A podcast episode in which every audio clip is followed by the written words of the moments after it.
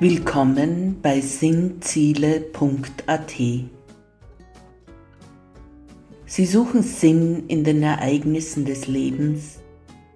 Sie glauben, dass man in religiös inspirierten Antworten Sinn finden kann. Vielleicht glauben Sie sogar an Gott, können aber mit Institutionen wenig anfangen. Sie wollen selber denken, selber nach Sinn suchen dann sind Sie hier richtig. Hören Sie den Podcast von sinnziele.at zu verschiedenen Themen und Fragen des Alltagslebens. Tauchen Sie ein in sinnvolle Anregungen für Ihren Geist und Ihre Seele.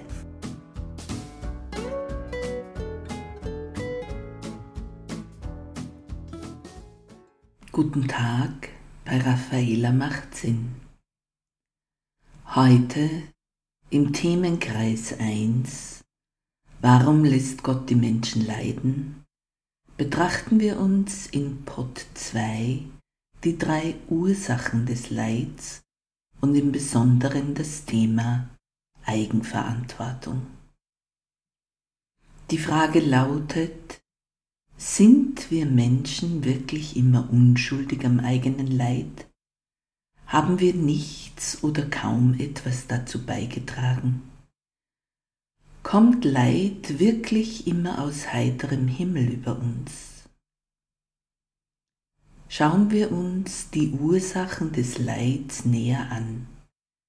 Wenn man verschiedenste Leidenssituationen in der Welt unter die Lupe nimmt, kommt man eigentlich immer auf drei folgende Komponenten als Verursachung von Leid.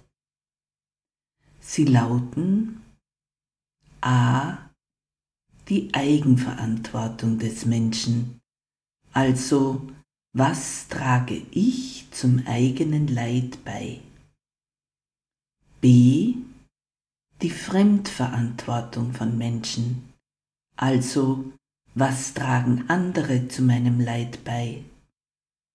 Und C, die unperfekte Natur der Welt, dabei geht es um Leid, welches durch nicht kontrollierbare Umstände hervorgerufen wird. Wie ist das nun mit dem Leid und der Eigenverantwortung?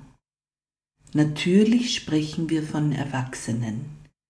Mit hereingenommen sind auch Jugendliche je nach dem Reifegrad ihrer Entwicklung. Kinder gelten als unmündig. Wie zeigt sich nun Eigenverantwortung? Zwei Vorüberlegungen dazu. Erstens, erreichen Menschen das Erwachsenenalter, dann haben sie üblicherweise wenigstens gehört, welches menschliche Verhalten dem Leben förderlich ist und welches sich negativ auswirkt. Sogar Verbrecher wissen, dass Morden, Stehlen und Betrügen keine erwünschten menschlichen Handlungen darstellen.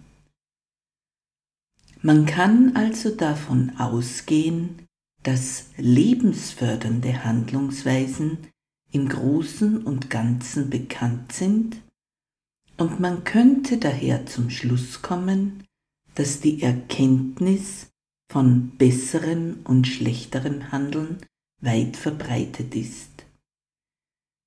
Wir Menschen schaffen es nicht immer zu tun, was richtig ist, aber landläufig haben wir eine gute Idee, wie richtiges Verhalten aussehen sollte oder könnte.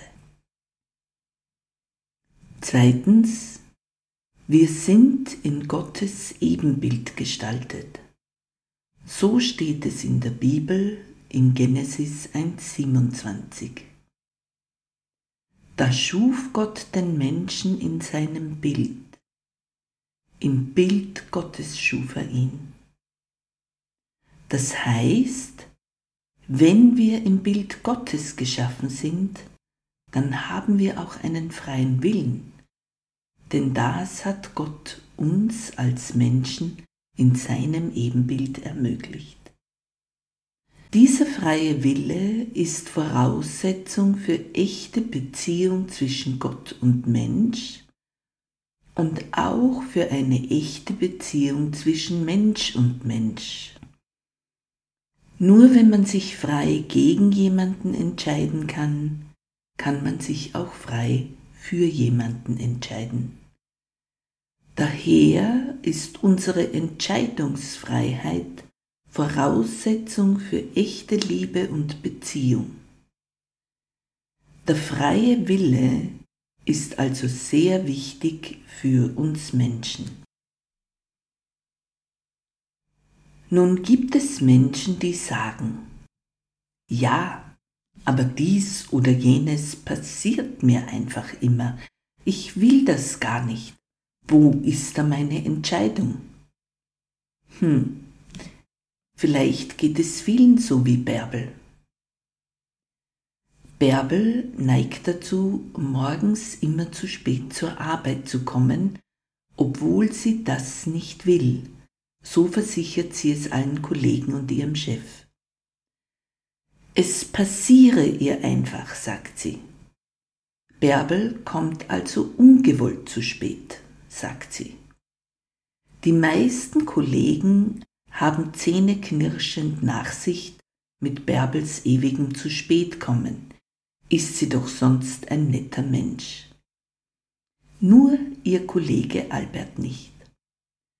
Er behauptet, Bärbel nütze ihre Umgebung nur aus und ihr angeblich ungewolltes zu spät kommen sei eine billige Ausrede. Sie müsse ja nur ihr Verhalten anpassen. Er hat auch Tipps für sie. A. Früher aufstehen, dann hat sie mehr Zeit für ihre Morgenroutine. B die Kleidung schon am Vortag zurechtlegen, dann braucht es morgens keinen langen Nachdenkprozess. C. Den Stau mit einberechnen und früher wegfahren. Dann klappt das mit dem Zurechtkommen sicher. Denn laut Albert habe sogar Bärbels ungewolltes Verhalten etwas mit ihr zu tun, auch wenn sie es nicht absichtlich mache. Daher könne sie etwas dagegen tun. Was kann Bärbel nun tun? Wenn sie es ernst meint und wirklich niemanden ausnützen will, dann müsste sie eigentlich versuchen, ihr Verhalten entlang brauchbarer Vorschläge anzupassen und damit ihr ewiges zu spät kommen langsam aber sicher abstellen. Wenn der Leidensdruck auf uns groß ist, dann machen wir das und vieles gelingt uns auch. Der zu spät Kommer schafft es auf einmal rechtzeitig zum Ort des Geschehens.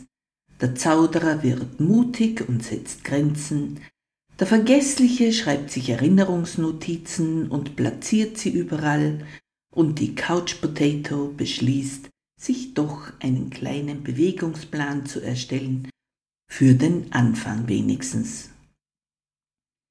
So kann Leidminderung bei uns selbst aussehen und gelingen. Manchmal ist es ein Prozess und dauert etwas aber Erfolge werden bald sichtbar und allen geht es besser.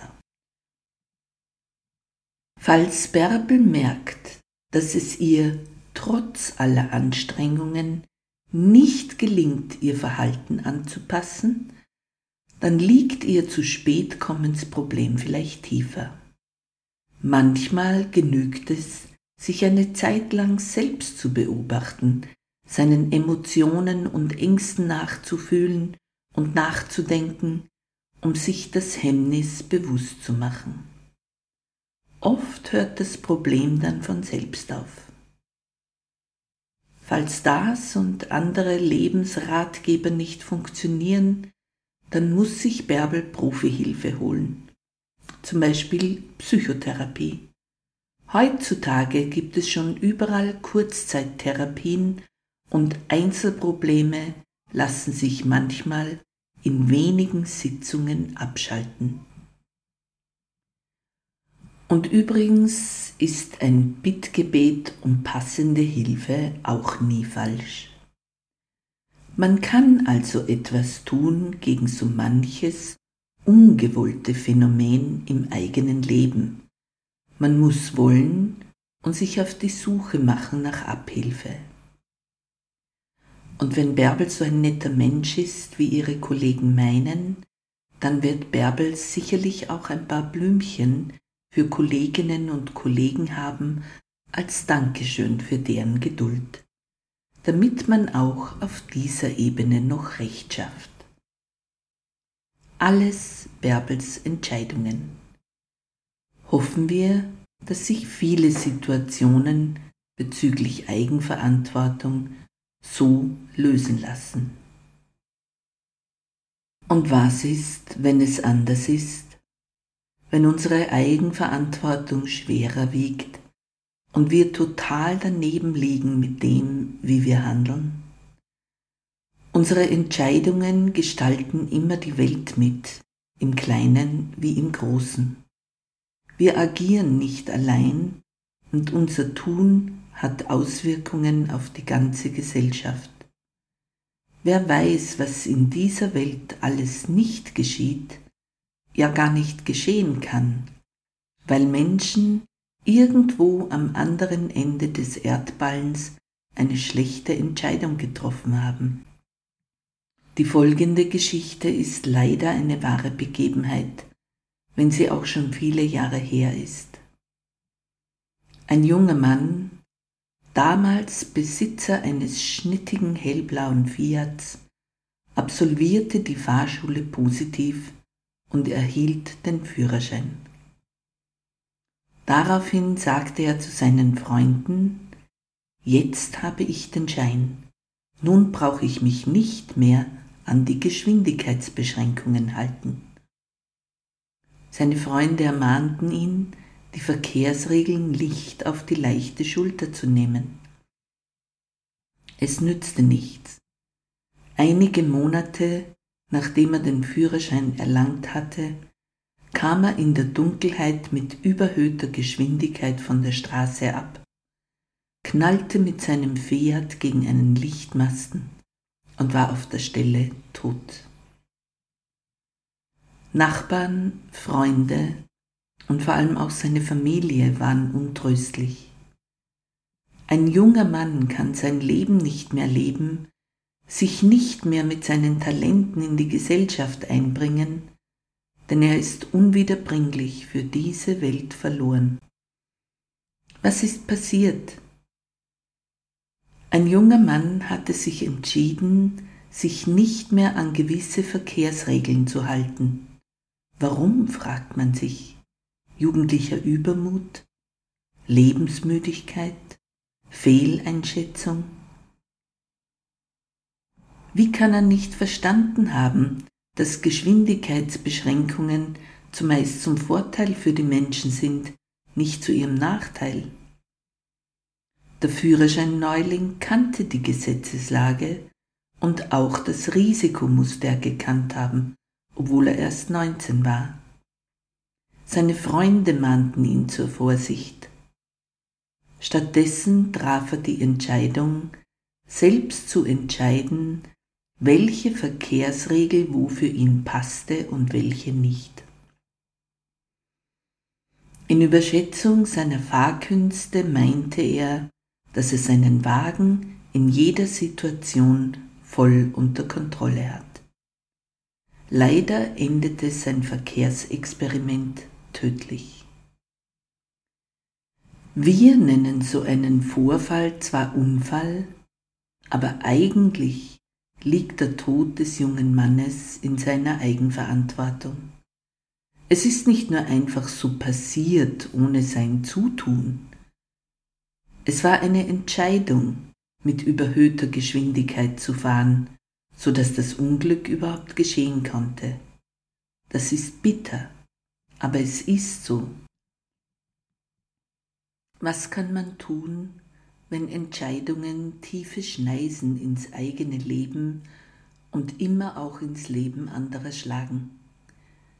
Wenn jemand tot ist, der einem lieb und teuer war, und man weiß, er selbst hat schlechte Entscheidungen getroffen. Viele Leute sagen, man könne immer für Verstorbene beten. Nun, Gebet ist nie schlecht, aber man muss unbedingt trauern. Klingt komisch, trauern wir nicht sowieso? Nein. Manche Menschen versuchen sich der Trauer zu entziehen, weil sie schmerzhaft ist, weil sie letztlich nicht völlig mitteilbar ist, wir also mit ihr ein Stück weit alleine bleiben müssen. Aber ein Geleit, welches wir dem Toten geben können, eine letzte Ehre, liegt darin, den Menschen einer angemessenen, ehrlichen Trauer für würdig zu befinden. Damit macht man klar, dass es nicht egal ist, dass der Mensch jetzt nicht mehr unter uns weilt. Sehr religiöse Menschen meinen manchmal, dass Trauer etwas Sinnloses sei, weil der Verstorbene ja jetzt bei Gott ist und damit in herrlichster Herrlichkeit. Ich teile diese Ansicht nicht. Wir leben noch auf der Erde. Wir lieben nicht überirdisch, sondern irdisch. Die Überlebenden haben die Mehrung der Menschlichkeit, welche durch gut durchlebte Trauer fühlbar wird verdient. Und noch wichtig für eigenverschuldetes Leid, an dem wir leiden, aber zumeist andere mit uns, wenn es möglich ist, Vergebung suchen. Wie macht man das? Nun, der Mensch neigt dazu, alle und alles rundherum zu beschuldigen, um nur ja die Eigenverantwortung nicht ansehen zu müssen aber das bringt uns letztendlich keine Entlastung. Es hilft, die Verantwortung für die eigenen Fehlhandlungen zu übernehmen. Ob es nun ein gebrochenes Bein ist, weil man wieder besseres Wissens und zahlreicher Warnungen abseits der Piste Ski fuhr, oder ob ein Küchengerät kaputt ging, weil man es nicht korrekt behandelte, da man zu faul war, die Bedienungsanleitung zu lesen. In jedem Fall gibt es einen gedanklichen Schuldprozess, mit dem man sich auseinandersetzen muss. Anerkennen, was man falsch gemacht hat oder dass man sich falsch entschieden hat. Auch das Mangelgefühl über Verlust in einem zulassen. Die um Vergebung bitten, denen man Leid verursachte, weil man sich selbst Leid verursachte. Dazu genügt es, seine unkluge Entscheidung zuzugeben gegenüber den Menschen, die einen lieben, zum Beispiel den Kindern gegenüber, ehrlich zugeben, dass man Mist baute. Ob das nicht auch sehr heilsam für die Kinder sein kann? Vergebung suchen bei Gott in der Bibel nach geeigneten Worten suchen. Auf der Homepage von Sinnziele.at gibt es eine eigene Gebetsseite. Vielleicht findet sich dort ein passendes Gebet oder eines, das man für sich anpassen kann. In den 150 Psalmen finden sich sicherlich passende Vergebungsbitten. Und dann noch letztlich sich selbst vergeben. Das eigene Versagen richtig einordnen hilft. Auf Gottes Liebe für einen Neuanfang zu vertrauen hilft. Verhalten verbessern hilft. Sich zu trösten, wie man einen guten Freund trösten würde, hilft. Wenn es stimmt, dass die einzige Person, an der wir in dieser Welt etwas ändern können, wir selbst sind, dann will ich beim nächsten Leid, das ich erlebe, auf meinen Anteil sehen und schauen, ob sich danach etwas anders anfühlt. Vielleicht zahlt sich ein genaues Hinsehen in die eigene Leidensgeschichte tatsächlich aus. Auch im Fall von selbstverschuldetem Leid sind wir also nicht völlig hilflos. Wir können Schritte setzen. Ob wir das tun oder nicht, ist eine Entscheidung unseres freien Willens. Ich wünsche Ihnen alles Gute damit und möge Gottes Liebe und Vergebung mit Ihnen sein. Amen. Vielleicht begleitet Sie der eine oder andere Gedanke in dieser kommenden Woche. Hören Sie, wie es mit dem Thema Warum lässt Gott die Menschen leiden weitergeht. Im Pod 2 von Raffaela spricht über Gott am Sonntag, den 30. Oktober 2022, betrachten wir uns die drei Ursachen des Leids und im Besonderen die Ursache A näher. Und schreiben Sie mir über meine Homepage www.gott-kirche.at. Bis dahin verbleibe ich Ihre Raffaela und Gott segne Sie. Amen.